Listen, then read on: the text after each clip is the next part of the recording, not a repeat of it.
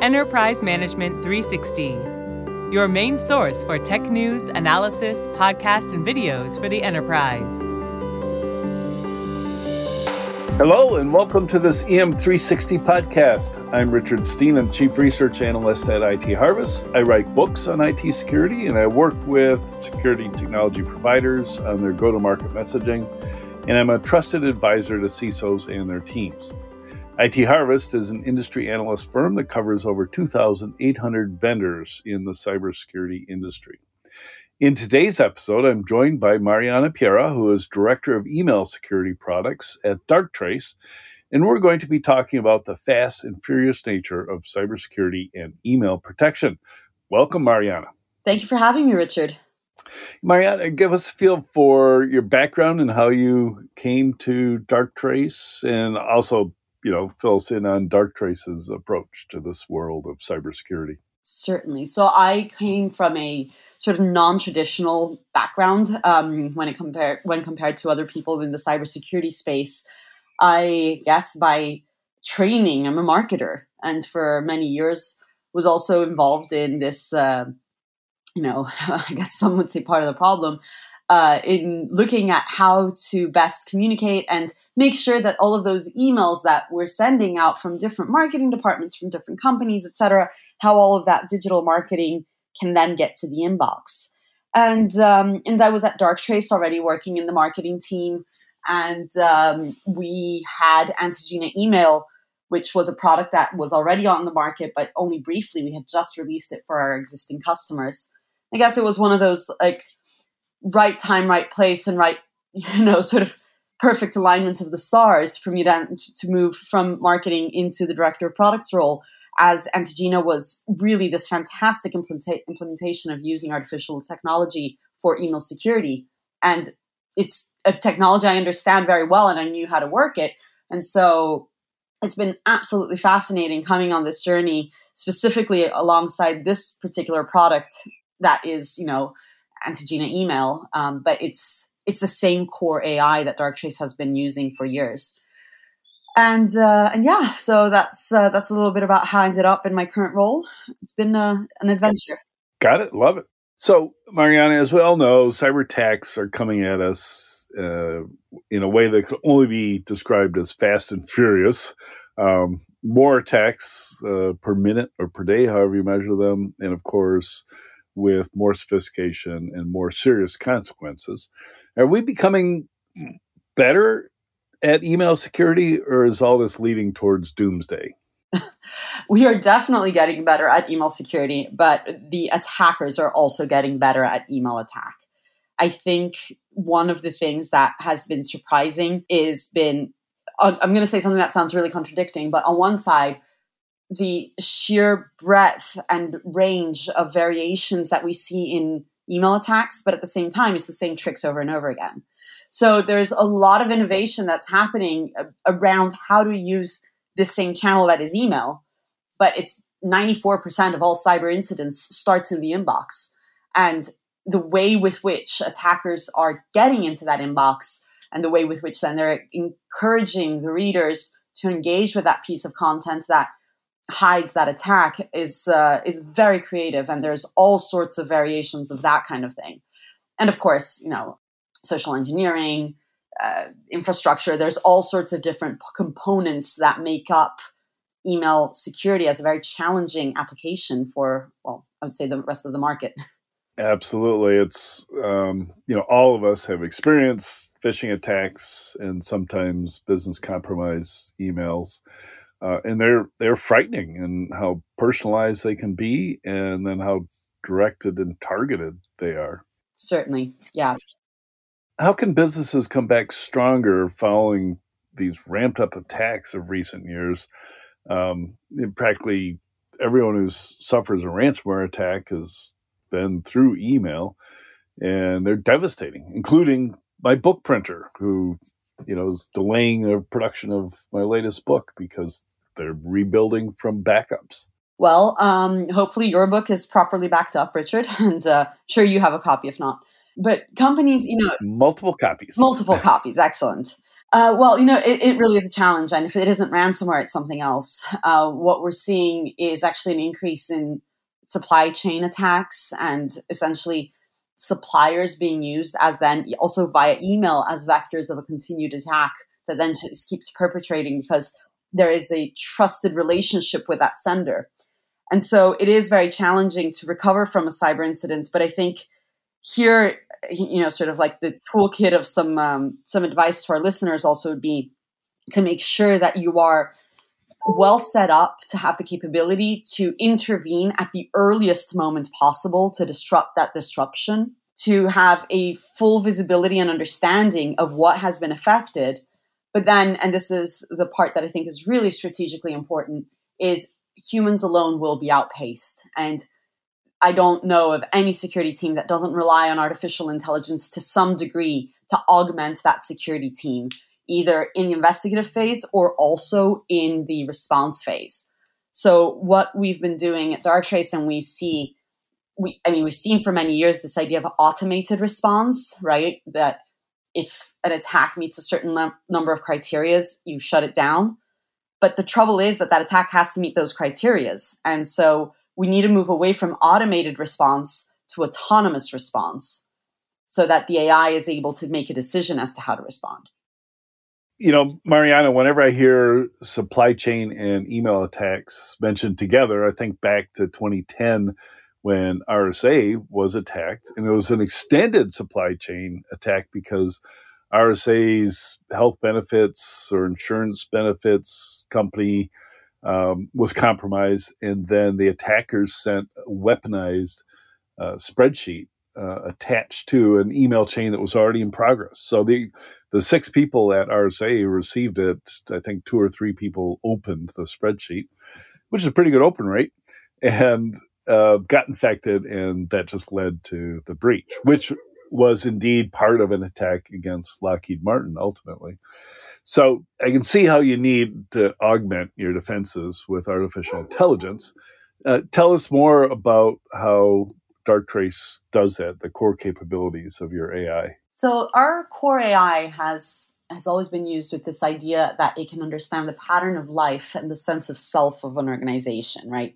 And its core uh, to everything else we do is having that AI be able to continuously understand and evolve its understanding as the world changes. And I think that that's really important because it sets apart already one area of artificial intelligence that is the area that we use at the core, which is this unsupervised machine learning. So there are lots of different ways with which you can train an AI. The Darktrace approach basically is to train it directly into a customer environment when we go to install so that there are no preconceived notions no two customers are the same. So it's not using what we've learned in one environment and replicating it in, in another because even two banks can have very, very different perceptions of risk and what they want to do or how they're set up. So Darktrace's self-learning artificial intelligence allows the AI to continue to evolve its understanding of the business, of the people, of the devices that make up that business. And then what we do is we expose it to different areas of the business or coverage areas, right? So it could be your corporate network, it could be uh, your cloud or SaaS environments. And of course, in the area that I work with every day, it's with regards to email.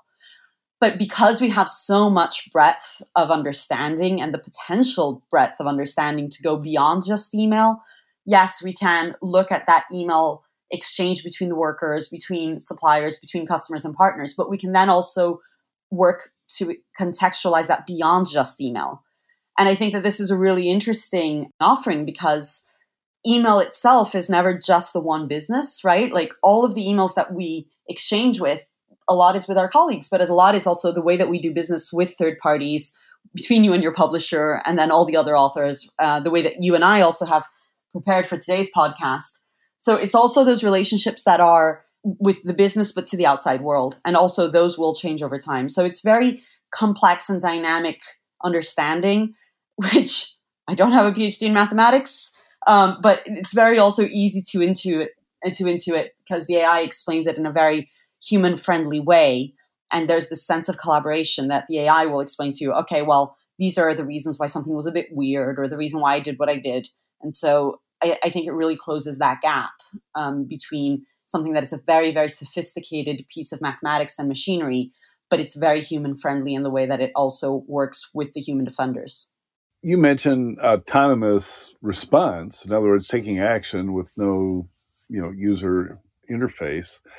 Is there danger of false positives and slowing down the business because you know people are trying to resolve why they can't respond to an email or receive an email?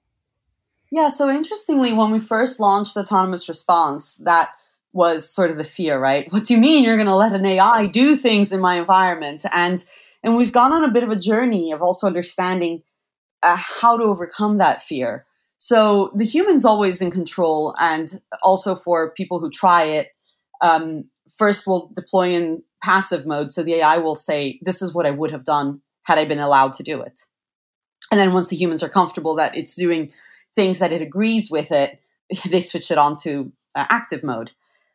I take a slight issue though with with the term false positive.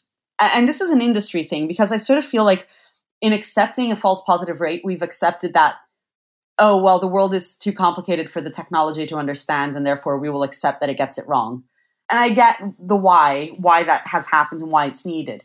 But Darktrace doesn't look at things in terms of positive or negative or in absolutes. An email can come from a trusted person but contain something weird, or it can come from a completely unknown news sender from a really dodgy part of the world, but be absolutely benign.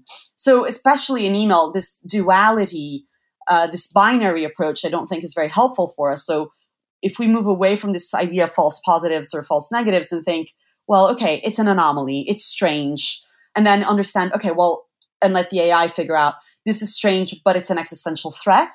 And here are all the ways in which I can combat the aspect of this email that is threatening, but allowing business communication to continue.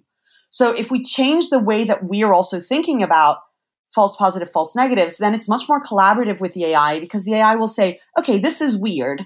And this is the way that I would have responded. And then the humans can agree with that or not. And if they don't agree, they can train the AI to do better, which is exactly how we humans learn as well, right?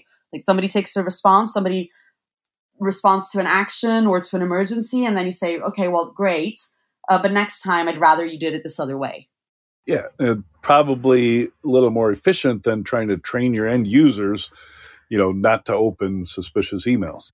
Oh, certainly, because also let's agree that yeah, there are some emails that are suspicious and um, and have suspicious headlines. Of course, when I receive almost on a weekly basis, "Congratulations, you've won a million dollars," no, that's not suspicious at all. No. Said with a lot of Because that happens all the time. happens all the time.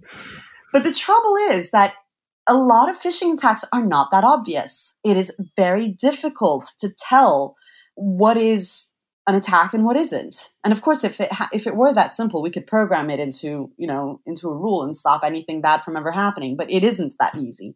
And I think that also it might be suspicious to you, but not to me, right? So the context around email communication is so rich um, that it's very difficult to sort of hit it with that binary approach.